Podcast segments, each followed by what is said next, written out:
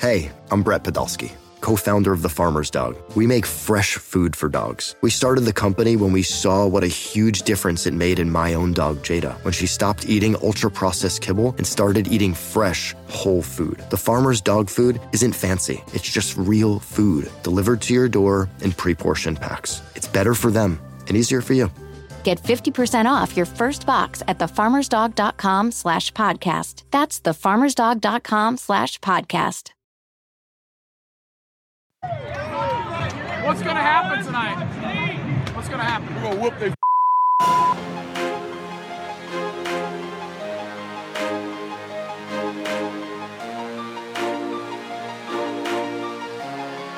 All right. Good morning, afternoon, evening, brunch time, lunchtime. Remember when election day didn't take a week time. You think we'll have a president before we have a Tennessee-Arkansas game time? Who knows time? Whatever time of day it is, boys and girls, it's the right time for the Go Vols 24-7 podcast. Wes Rucker coming to you from Fort Rucker Studio, recording this on a Thursday morning. Probably going to drop it to you, hopefully, if everything goes right, on Thursday afternoon. Not just me on this podcast from the undisclosed location. Somewhere in the 865 area code, somewhere perhaps even in Knox County itself, perhaps. It is the one, the only, Patrick Brown, our beat writer for Go Vols 24-7 for the football team. Pat, what's up, man? Perhaps, yes. Perhaps. That's a good way to put it. Perhaps.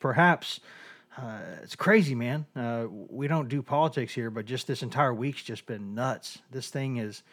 You just did politics in the intro, so... Oh, no, I'm just saying. I think we have to delete your post and possibly put you in timeout for 48 hours. I don't think it's political to say that I think it's fascinating that we're on the third day here and we still don't know what's going to happen. This is like an instant replay review that takes like 10 minutes, and you're like, what in the hell are they looking at?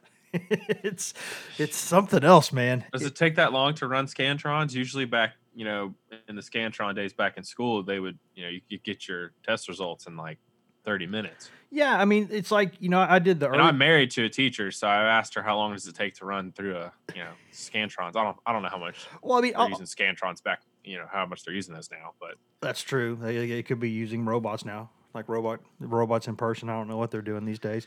But it's like if you, I did early voting, so you just fill in like the entire circle, and then they run it through the thing, and then you're good. Like it took like 2 seconds. I don't understand.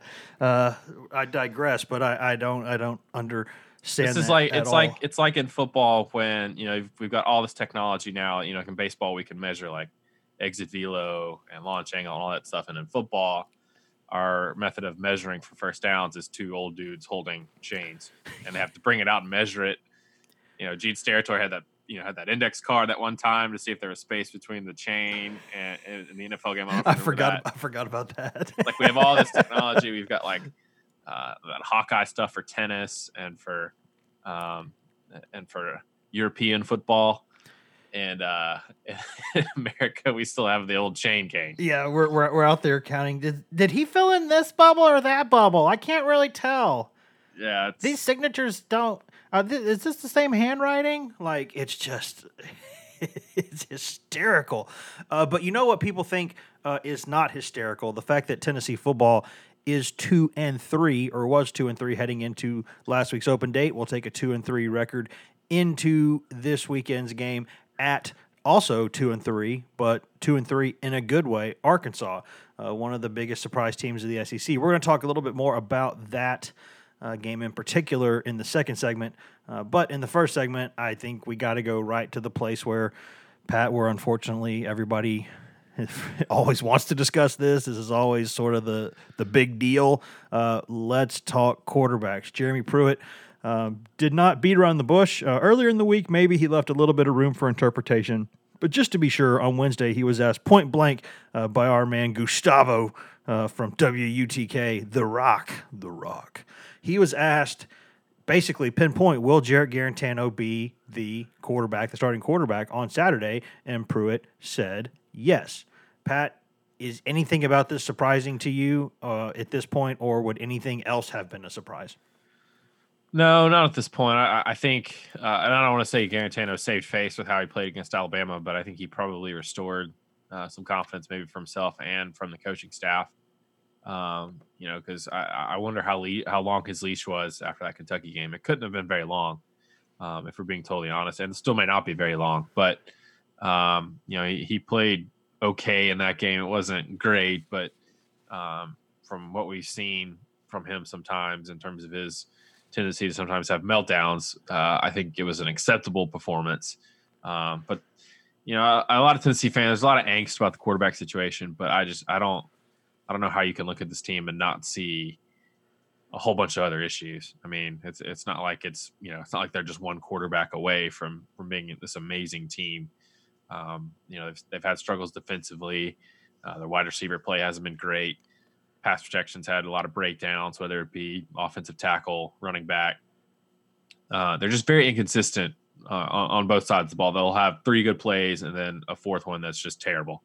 And so, would having a better quarterback situation, if you gave him Trevor Lawrence, would that obviously change things? Sure, definitely. You know, but those guys are few and far between. And I think the bottom line is that, and Tennessee fans don't want to hear this, but Jarrett Guarantano is still Tennessee's best option at quarterback. I mean, that's the truth. You know, a lot of fans don't want to hear it. They don't want to accept it. I understand that. They're frustrated. They're tired of seeing Guarantano run out there and make some of the mistakes that he continues to make. But, you know, Tennessee's trying to win games, and he's I don't want to use the phrase he's their best option because that's going to make people mad, but he is ahead of the other guys right now. That's just the bottom line. I don't think, you know, Pruitt talked about the backup quarterback situation after Wednesday's practice, right? Didn't even mention JT Shrout, so I'm not even sure that JT is a factor.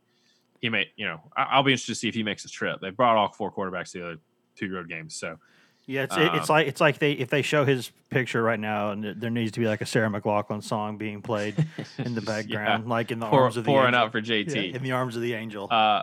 And you know, Brian Maurer is what he is. He's going to do some good things for you. He's also probably going to get himself hurt after a certain amount of time. Yeah, he's probably going to throw the ball into traffic. He's probably going to make some bad reads on the zone read. Element of the offense that is something he can do, but you know, against Kentucky last season, he made a lot of bad reads where he didn't hand it off when he should have. He didn't go to some of the right areas with the football when he did throw it. And from what I've heard, he's still making a lot of the same mistakes, and some of that might be rust from missing practice time. And I just don't think Harrison Bailey's ready yet. I just think that's. In a normal circumstance, Harrison Bailey might be more ready, and he might be ready enough to be Tennessee's starting quarterback. But this has not been a normal season, so he's just not ready yet. And the thing with freshmen, and you'll hear this saying sometimes, is that you'd rather play him a week too late than a week too early. So I would be interested to see if Guarantano struggles, how short his leash is, and who they go to next. I would think it would be Maurer, which would be the equivalent of hopping on a roller coaster for Tennessee's offense. But yeah. You know, they went to him last year and he gave him a spark. And so, if they went to him this year, what would happen? I don't know. But, like I said, there's a lot of other question marks. They need better play at receiver, as I mentioned. They need running backs that, can turn plays that are blocked for 5 yards into 15-yard runs. They need more consistency from the offensive line. That means fewer penalties, fewer instances where, they just miss an assignment, fewer instances where they just get beat. And defensively, I think there's even potentially a longer list of issues. But like I said, I don't know that Tennessee is a quarterback away from being like a 8-2 team. I don't know that I see that just yet. But they're going to roll Guarantano out there again, and we'll just have to see what happens. You just never know with him. And some fans think that they do know. You know, and it's hard to argue it because Garantano's had some bad moments throughout the past season and a half. Yeah, I think, and I don't want to speak for a fan base because, especially a fan base as large and passionate as Tennessee's, because you have opinions all over the spectrum, right? I mean, that's what happens when you have a fan base that cares deeply and is a very large fan base. That's just kind of a given. But what I will say is that I think a lot of people put into their minds after that, you know, Guarantano had a couple of rough back-to-back weeks. I think some people thought, you know what, They play Bama. I get why you just throw them out there for that game. But then, you know, you get a week off, and then you get to prepare for a second half of the season where you've still got tough games, but you know, maybe more tough games, just none of them quite as tough as Alabama and Georgia were. Maybe that open date is the time you go ahead and make the change. Maybe that's the time that you get Bailey or Maurer an extra week to get ready. You go into a game where it's certainly a winnable game. Maybe that's when you do it.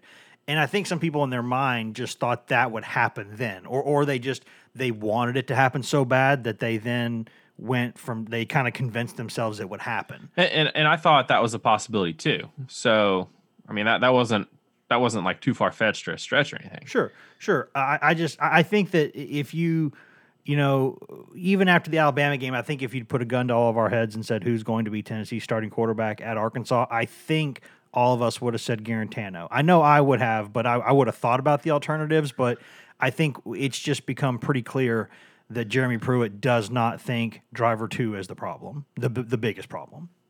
Yeah, and again, if he struggled more against Alabama, we might be having a different conversation right now, and Tennessee might have been having different conversations throughout its open date.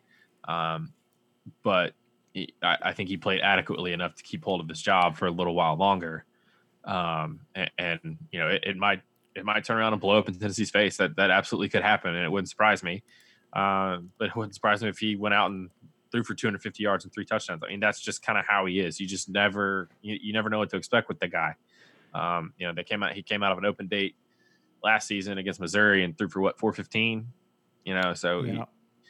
You know, they came out of an open date 2 years ago and he, you know, had a pretty good game against Auburn. So you just never know what to expect. And that's really for the whole team. It's not just the quarterback situation. I mean, for Tennessee's entire team, it's like, okay, will they come out and play maybe how they're capable of playing, how we've seen them play in spurts in the past, or will they come out and do the stupid things that and don't execute and hurt themselves and sort of self-destruct and, you know, cost them a chance to compete and win games? You just never know, and that's got to be frustrating for this coaching staff, and it surely is frustrating for this fan base. And I get some of the angst and.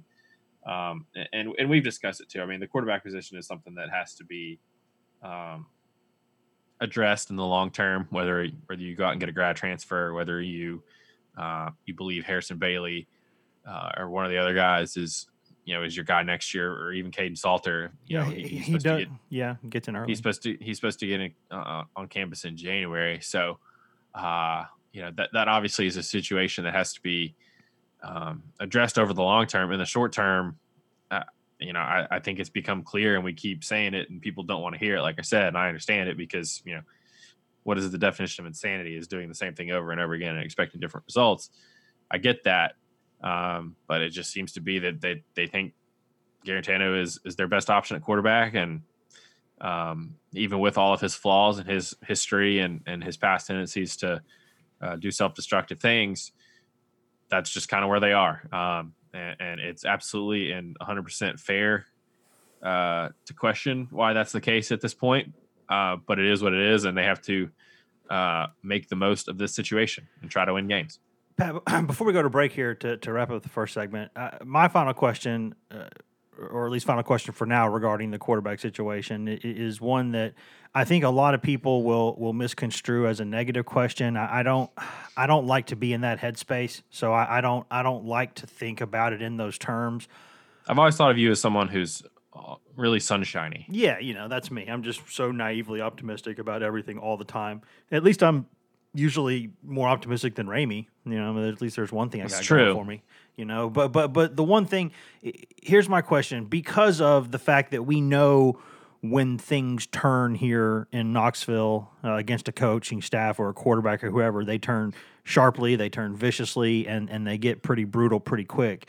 And so with that in mind, and again, I don't think anything's going to happen in the year 2020 with this anyway, because I think it's economically it would be a quagmire.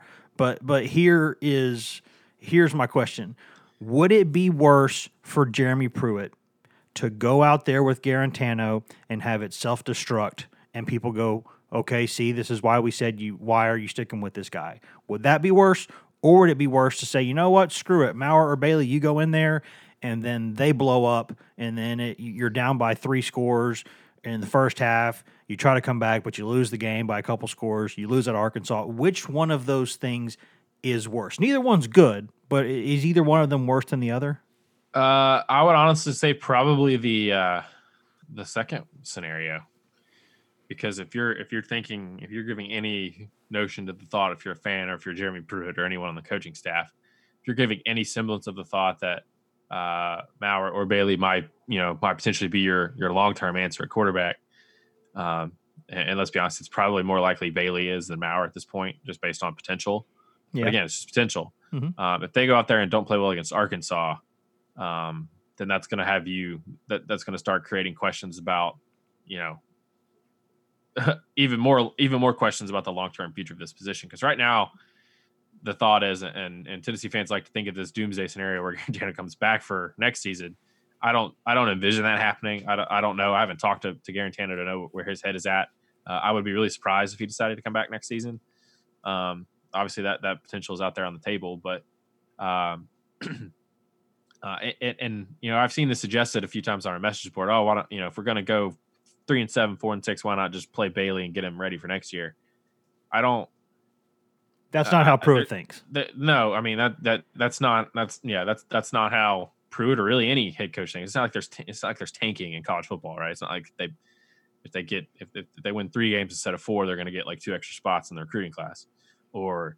And even playing Bailey at the end of the season, get him some experience, doesn't necessarily guarantee that he is going to, win you an extra game in 2021. I mean, you can't really coach for the future. But if the gap is close enough to where you think Bailey, the difference in your chances of winning with Guarantano versus another quarterback are negligible, then maybe you do lean towards going with the younger guy later in the season. But, I would honestly be interested to see what happens if Guarantano plays well and Tennessee wins on Saturday. And I feel like there would be like begrudging happiness for a lot of fans.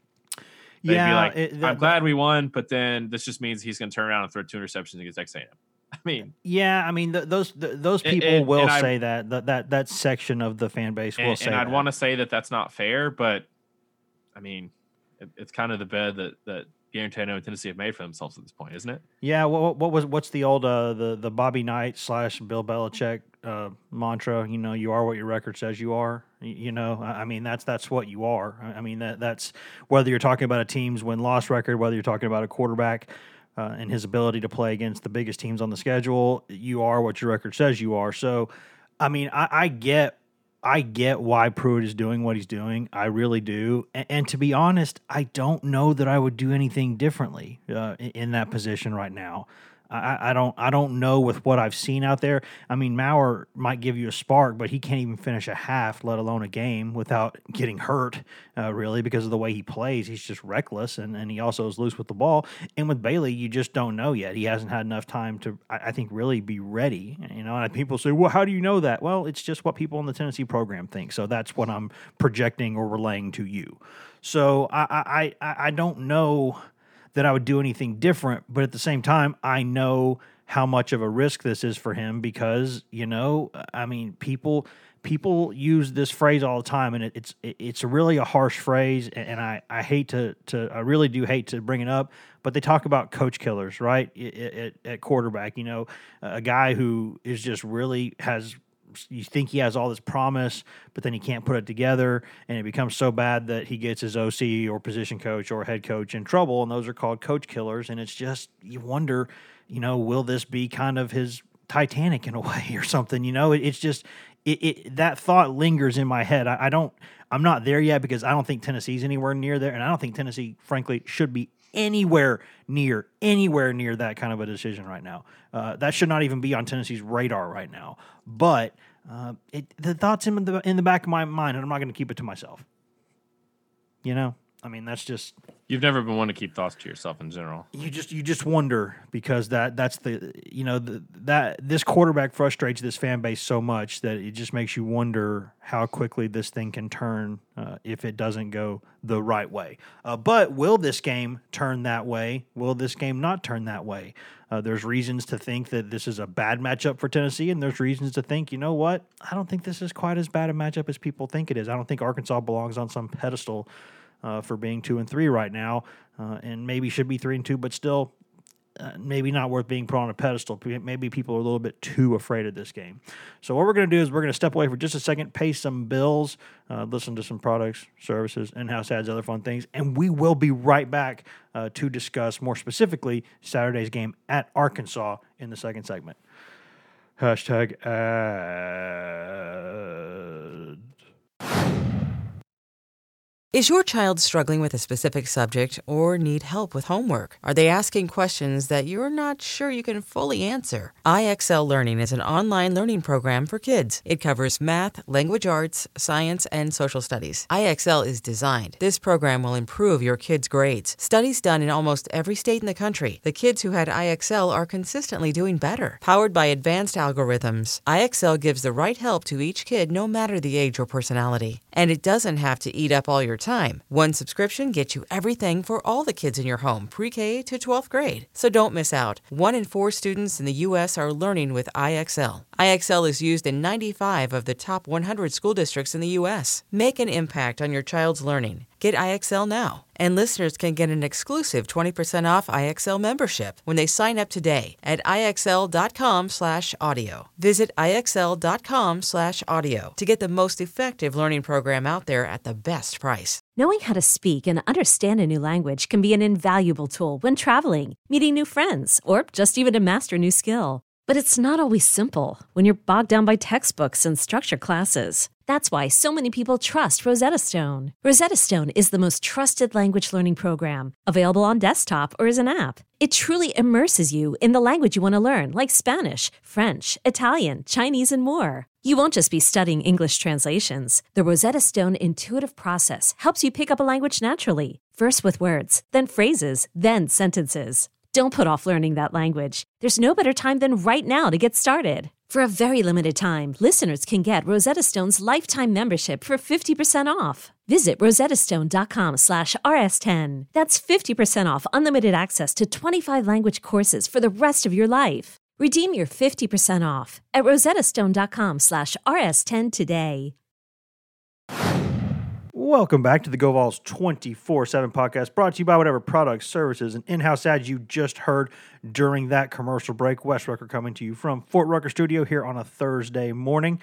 I'm going to release this hopefully to you on a Thursday afternoon from an undisclosed location somewhere in the 865 area code. Patrick Brown, Go Vols 24-7's football beat writer, joining us on this episode to talk Tennessee, Arkansas. The Vols traveling to Fayetteville to play 7:30 p.m. Eastern at Donald W. Reynolds Razorback Stadium on Saturday night. That will be broadcast by SEC Network, and certainly is a big game, really for the SEC this season. I know that it's not the marquee game or anything like that, or anything close to that, obviously, in the SEC on Saturday. Got the cocktail party, got some other things going on. But this is a game that, you know, if Arkansas wins it, you know, the Sam Pittman Coach of the Year stuff really gets going again. And if Tennessee loses it, you know, this whole, well, Tennessee's still a joke, that whole line comes back into play. And then people say, oh, is Pruitt really the right guy? There's a lot riding on this game, Pat. And I think it's interesting because here's where I am on this. It is definitely, without question, a tougher game than we thought it would be going into the season. There's no question about that. It's a tougher game than we thought it would be 3 weeks ago. You know, I think that's fair to say. But when you watch Arkansas, you know, this isn't just like some really, really scary team. It's just a solid football team that probably won't beat itself, which for Tennessee is its own kind of problem right now. But it's not like this is anything like a Georgia or Alabama or anybody like that.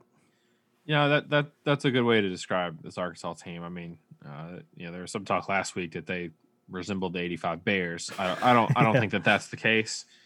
Yeah, their game against Texas A&M wasn't that close. I know the final score was 42-31. I mean, it was 42-17 going into the fourth quarter. So yeah. I mean, Texas A&M really. they played pretty well in that game, the Aggies did, but it didn't seem like they were breaking too much of a sweat. I mean, you look at Arkansas's numbers, and they're ninth. Let's see, no, they're 10th in the league in total offense. They're ninth in scoring offense. They're 10th in the league in total defense. They're right around Tennessee in a lot of the big categories. Mm-hmm. But a couple areas where they've really, as you mentioned, don't beat themselves. Turnovers has been the big thing. They lead the SEC in turnover margin. Was it with 13? I need to pull up the numbers. I should have had them pulled up already. Talk about being prepared. But they're +6 in turnover margin for the season. And that obviously is a big deal. And I think they're first nationally in interceptions per game too. They have 10 interceptions.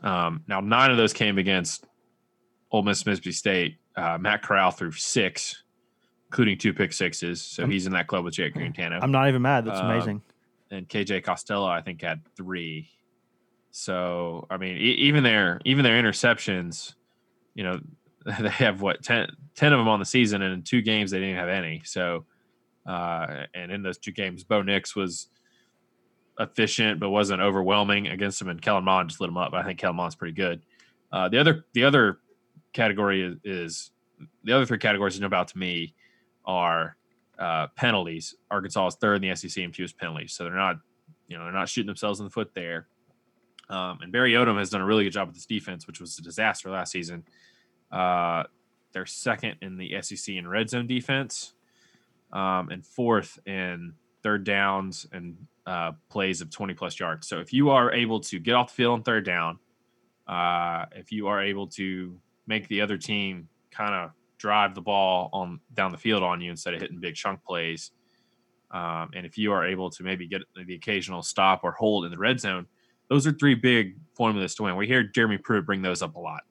Those categories up a lot, and those are areas where Arkansas is doing really well, and they are doing a lot of the things that you would say, you know what, that's what a well-coached team does. And so I think that's where Odom, Kendall Briles, the offensive coordinator, and Sam Pittman overall are doing a good job. Like I said, they're not putting up huge numbers. It's not like they're Ole Miss and putting up 40 points a game and giving up 40 points a game. They're not scoring a whole lot, and they're not giving up a whole lot either. So, but they're not beating themselves. They don't have as many they haven't shown as many self-destructive tendencies as we've seen from Tennessee. And I thought this going into the season, Arkansas isn't like completely devoid of talent. I think they're 25th in our 27 sports team talent composite. Yeah. You look at some of the players they have on both sides of the ball. They're not overwhelming on the lines of scrimmage, but they got 2 pretty good linebackers in Grant Morgan and the excellently named Bumper Pool. Yeah, great. He was a former top 247 guy. Traylon Burks is doing a pretty good Juwan Jennings impression this season. He's 6'3", 230 something. Yeah, he's a large man. Wrecking teams out of the slot. I'm really interested to see, is Tennessee actually going to go with Key Lawrence? There's been some talk of that this week. Pruitt mentioned it on Monday. There's some talk maybe behind the scenes that they may be going that direction. Here you go, kid, go against this hoss in your first game. Yeah. I mean, good luck with that. Looking at some Pro Football Focus numbers on Burks, he's breaking tackles after the catch. He's got like 8 yards after the catch per reception, which is pretty good. And, similar numbers that harken you back to what Jennings was doing out of the slot for Tennessee last season. But, Rakeem Boyd, I think, was an preseason all SEC running back who's been kind of hurt and is kind of getting healthy again. They've got some good players on both sides of the ball. So I don't know, whatever Chad Morris was doing last season, it was not very good because Pittman and Briles and Odom have come in and taken basically the same team for all intents and purposes and are getting a much more competitive group out of them. And I think we have to mention that Feleipe Franks is a big part of this too, because Arkansas's quarterback situation was a mess last season. They're bottom of the league in collective passer rating. Franks has done a really good job there, solidifying that position, and that's they're getting good play out of him. He's not thrown, he's not turning the ball over. He's only got 3 interceptions on the season. He has taken some sacks. He does have a tendency to hold the ball too long in some cases, so I'm sure Tennessee will try to do some things that confuse him and get him to come off his first and second read, make him hold the ball so they can get home with their pass rush. But then again, Tennessee's pass rush hasn't exactly been lighting it up this season, so. you know, Franks is playing good football for him, and that's helping. And if Tennessee's defense, I think you have to be ready for a few different things. First of all, Arkansas is going to go fast. They're going to go tempo. They're going to push the envelope there. They're going to go Ricky Bobby fast. They're going to go. They're going to do a lot of pre-snap shifting. You know, they'll move the tight end and the running back to the other side. They do a lot of jet sweep stuff, motion before the snap. So, you know, Franks is in the shotgun. He'll get the ball. It looks like you'll have like three guys in the backfield because the tight end will be a backup off the line. Then you'll have a guy running the jet sweep, and then you'll have the running back. And it's kind of, you know, Tennessee's going to have to be really disciplined, especially at linebacker and safety with their eyes, make sure that they don't get caught up in some of those counters and some of those misdirections. And they got to be aligned properly. And they got to do it all, as I mentioned, with the tempo. So Arkansas will try to do a lot of stuff to the, you know, they'll try to run wide. It's going to be a challenge for Tennessee. I think Arkansas, you know, I don't think they're world beaters, but you know, they also aren't beating themselves. And that goes a long way in this particular season in the SEC, where unless you are Alabama, Georgia, or Vanderbilt, you know, it doesn't really matter who has the quote unquote better team as much as it matters who plays the best on that particular Saturday. Yeah, I look at it. There's a couple things about this game that interest me. One is that this is a game where, you know, I would not be surprised if this were like a 20-17 game, and I also would not be surprised if this were like a 38-35 game. You don't see that a lot, where you say, you know what, because sometimes you expect a game to go a certain way, it doesn't go that way. But usually when you look at a game statistically, you can get a pretty decent idea, at least from the midway point of the season on. You can get a decent idea. You'll be wrong sometimes, but you get a decent idea of how it's going to go. And in terms of the point totals, the over-unders, things like that. This game right here, I look at this and I see that, you know, that Mississippi State game was 21-14. You know, Ole Miss, which is a ridiculously high-scoring team at times. Arkansas held them to 21 points, although there were 6 picks in that game. And then you see, you know, 30-28 at Auburn, 42-31 A&M, you know, 37-10 against Georgia. That's a close game at half, and then Georgia just runs away with it. But you see, you don't see a lot of games where you go, I have no clue. I think it'll be a close game, really, but I don't know if it'll be high scoring or low scoring, which interests me. The other thing is this, and you can't get caught up in the transitive property, because that stuff, it just, you know, it's ridiculous. It's a weird, especially in college football, you just don't know. But I do think what would happen if Tennessee had played Arkansas's schedule to this point. And I think Tennessee would be either a 3-2 or 2-3 football team playing that schedule, right? I think they'd have lost at home at Georgia, probably would have lost at A&M, not definitely, but probably. And then I think they would have won at Mississippi State. I think they would have beaten Ole Miss. And I think that at Auburn, which we'll see in a couple weeks, I think that would be a close game either way.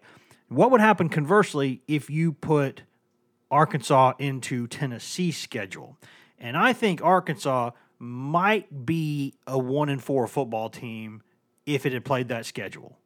Am I crazy for thinking that, Pat? Because I think that when you look at Tennessee's schedule and you say, okay, give Arkansas that schedule, I know Missouri's gotten better in the past couple weeks, but Arkansas might be a 1-4 team with that schedule. I don't think that's crazy, because like I said, I think there are 11 teams in this 14-team conference that, you know, one may be the better team overall, but if that, you know, that better team has to play well on Saturday or it's going to lose. I mean, that's just sort of the unpredictable nature. You know, we see, you know, LSU look pretty good against South Carolina, then they go and get their doors blown off by Auburn. Auburn was lucky to beat Arkansas, and they, you know, they've lived on the, you know, seat of their pants for most of the season. Yeah. You know, who did Auburn barely beat? You know, they needed like a fluke touchdown, not a fluke touchdown. There's no such thing as flukes when it comes to Auburn. They're just like the Kentucky game or whatever. There was some weirdness in that game. They had the officiating fiascos in the Kentucky game and then the Arkansas game. And then, you know, any like big touchdown play in the last 2 minutes is not luck. It's just Auburn. That's just what they do. They are perpetually like fortunate.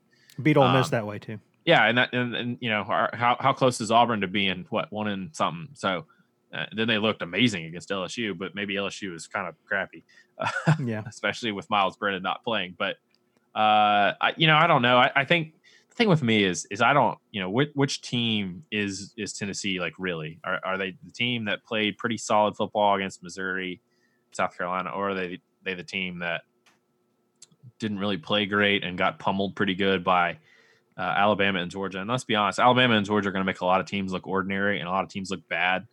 And so you wonder some of the long list of stuff that Tennessee's not done well during this losing streak. Is it more a product of playing Alabama and Georgia, or is it because those are like inherent flaws that Tennessee just, you know, things that Tennessee doesn't do well? And you notice I haven't mentioned the Kentucky game. I'm not sure if that was like the one-off that maybe Georgia State was. It was sort of an aberration just because, you know, everything in that game kind of went to crap when the quarterback situation melted down collectively. Yeah, I don't care who you're playing. You throw three picks in 3 minutes, and two of them are pick sixes. You're hurting. I mean, that you know, both those teams are, you know, I think it was within 7 yards of offense in the game. You know, Kentucky didn't do anything on offense in the first half. Tennessee was moving the ball when they weren't throwing it or fumbling it away. You know, they were doing a lot of good things in that game. And then, you know, the one, you know, most important position on the field, you know, just completely imploded. And that, you know, is that, you know, it's tough to get a read on that game, because it just went to crap so bad in the second quarter with the interception and the turnover. So, you know, did Kentucky win that game, or did Tennessee just give it away? You know, so it's kind of hard to get a read on that game. And I don't know. I don't have much confidence in Tennessee because I don't know which one is going to show up. I don't know if the one that plays decently clean football, doesn't turn it over, you know, is able to get off the field more on third down defensively, is able to keep things in front of them defensively. Is that the team that's going to show up, or is the team that missed a lot of tackles, penalties, you know, can't, you know, inconsistent on offense in terms with execution and you know, makes mistakes and all this? Is that team going to show up? I have no idea. I don't know. And that's something you should be saying maybe about your team in year one. In year three, it's kind of odd that you're saying that at this point, right? Yes, it is. And so that's, again, you have this 3-game stretch. Are they more like that team, or are they the team that played pretty well to start the season? We don't know. And obviously Tennessee, I think, had a long list of things that they needed to fix. I think we talked about it a lot last week. How many of those things can you fix in 1 week with 4 extra practices? I don't know. But, Tennessee better fix them, because, like I said, this Arkansas team didn't really implode. You know, they don't really beat themselves. That's why they've been able to be competitive in games and look competent, is because, you know, they're winning turnover margin, and even beyond just having 13 takeaways, they haven't really turned the ball over a whole lot either. So that's helping them. They're not a lot of penalties, doing some good things in the red zone and on third down defensively, and that's why they're 2-3 and probably should be 3-2.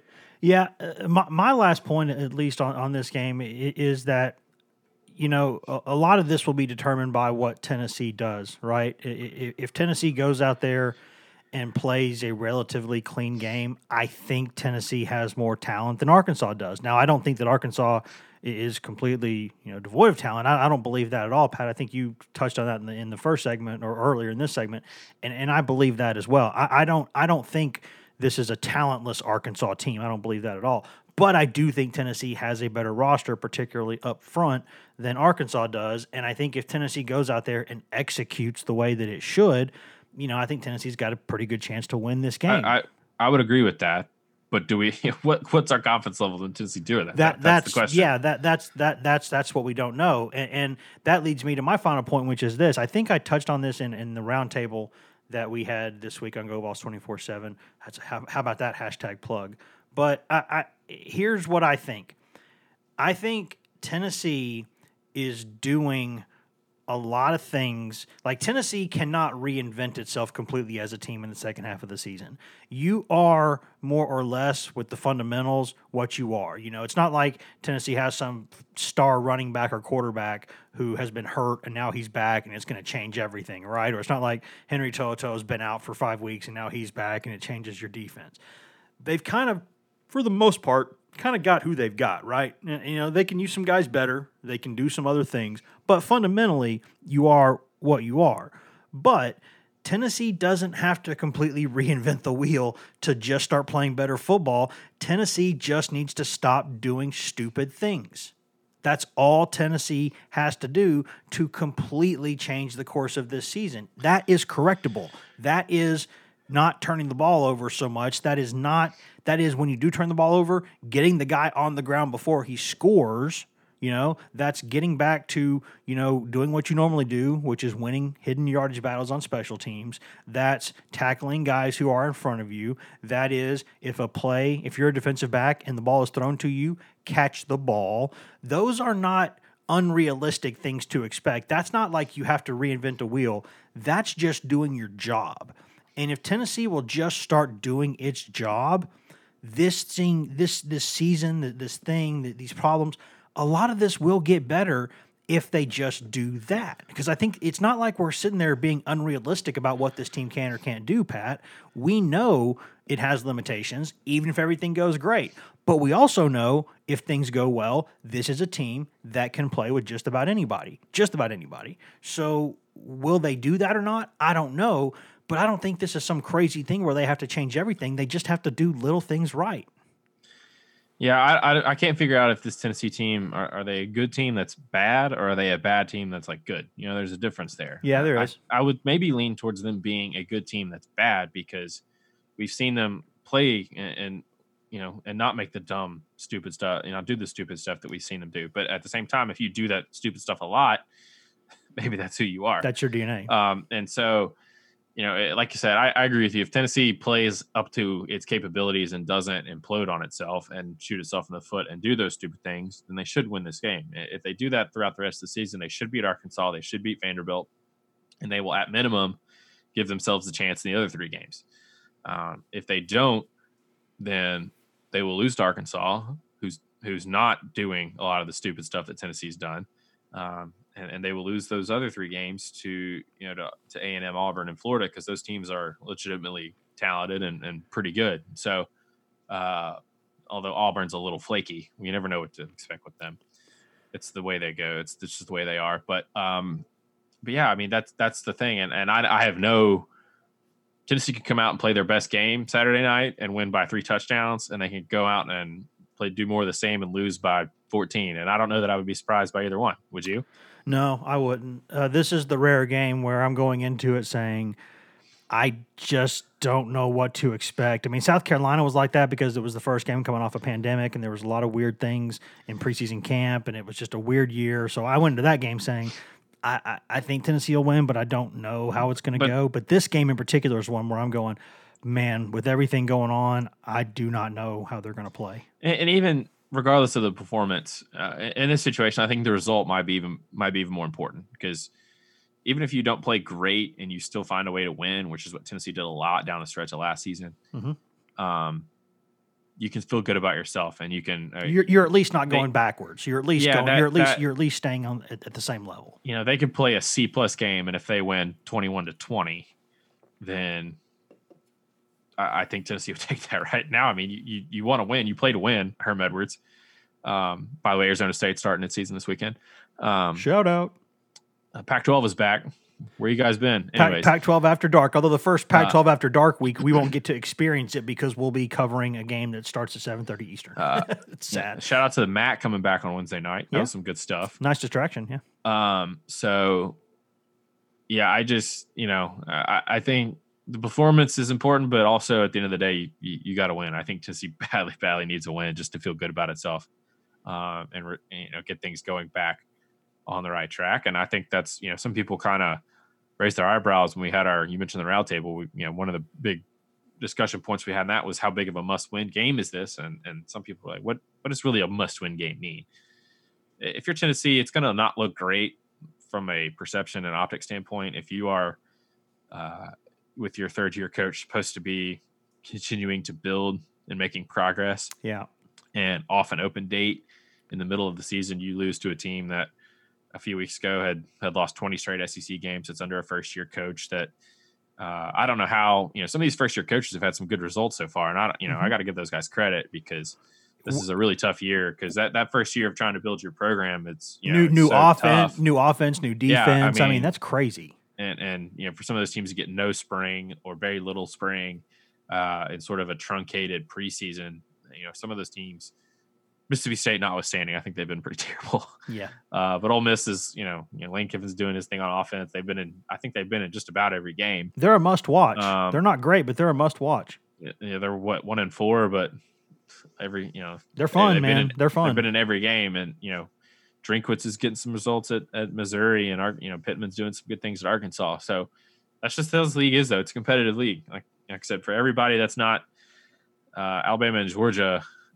And Vanderbilt, you know, you got to play well if you're going to win on Saturdays, because that's, you know, a lot of these teams are pretty comparable, and maybe Florida and Texas A&M are a little bit above the others. We'll see. Yeah, they might be like on the B level by themselves, but they're not so unattainable that they can't be beaten. You know, yeah, because Florida, neither one of them is playing great defensively. So yeah, so it's a tough league, and it's an unpredictable league, and you know, if you're going to win, you got to play well. And will Tennessee play well? We'll have to wait and see.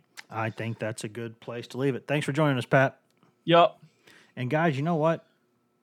Thank you for listening. As always, you can find all of us on social media. I'm Wes Rucker 24/7 on Twitter. Patrick Brown's P Brown 24/7 on Twitter. Grant Ramey's Grant Ramey on Twitter. Ryan Callahan is Ryan Callahan 24/7 on Twitter. You can also find all of us on Twitter at twitter.com/GoVols247. If you want nothing but Tennessee news, you can get that at twitter.com/GoVols247. You can also go to facebook.com/GoVols247 and get all kinds of good stuff on there.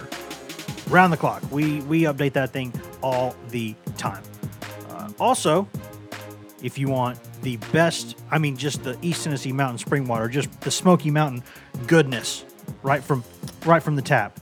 Get that at GoVols247.com, the best site on all of Al Gore's internets to get Tennessee football news, football recruiting news, basketball recruiting news, baseball news, women's sports news, Lady Vols news from Maria Cornelius, who does a great job covering the Lady Vols for us. The award-winning book authoring Maria Cornelius, I should say.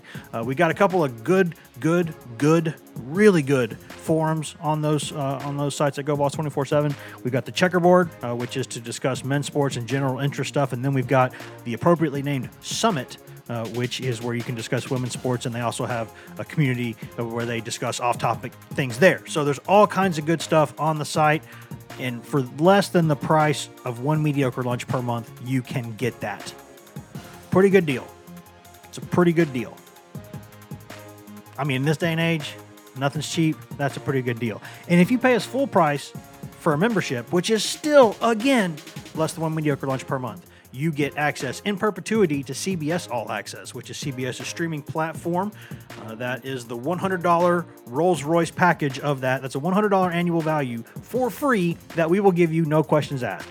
Pretty good deal, right? That's everything in the CBS catalog, every show ever made. Commercial-free, new movies in and out every month, live sports. You got Tennessee football, SEC football, NFL football, college basketball, the NCAA tournament, March Madness is on there. You got World Series of Poker stuff on there. You got UEFA Champions League stuff on there, which is awesome. You got UEFA Europa League stuff on there, which is awesome. And you get all of that. That is such a great deal that we will give you $100, $100 value in your pocket every year. No questions asked. Pretty good deal. Please, guys, before I step out of here, please do rate and review this podcast. Take a couple seconds out of your day. Wherever you can cast to find pod, you can find this podcast. Apple Podcasts, Spotify, iHeart, TuneIn, Stitcher. Everywhere you can get this podcast. Please download it. Please take a second to rate and review it. That would help us a lot. If nothing else, you should hear from us, I would say Saturday night, but let's be honest, that's going to be early Sunday morning, because that's a late football game. So until then, guys, be safe. And remember, after this election, let's just be kind to each other. Let's just be kind to each other. Please, we got to get to a better place there. See y'all.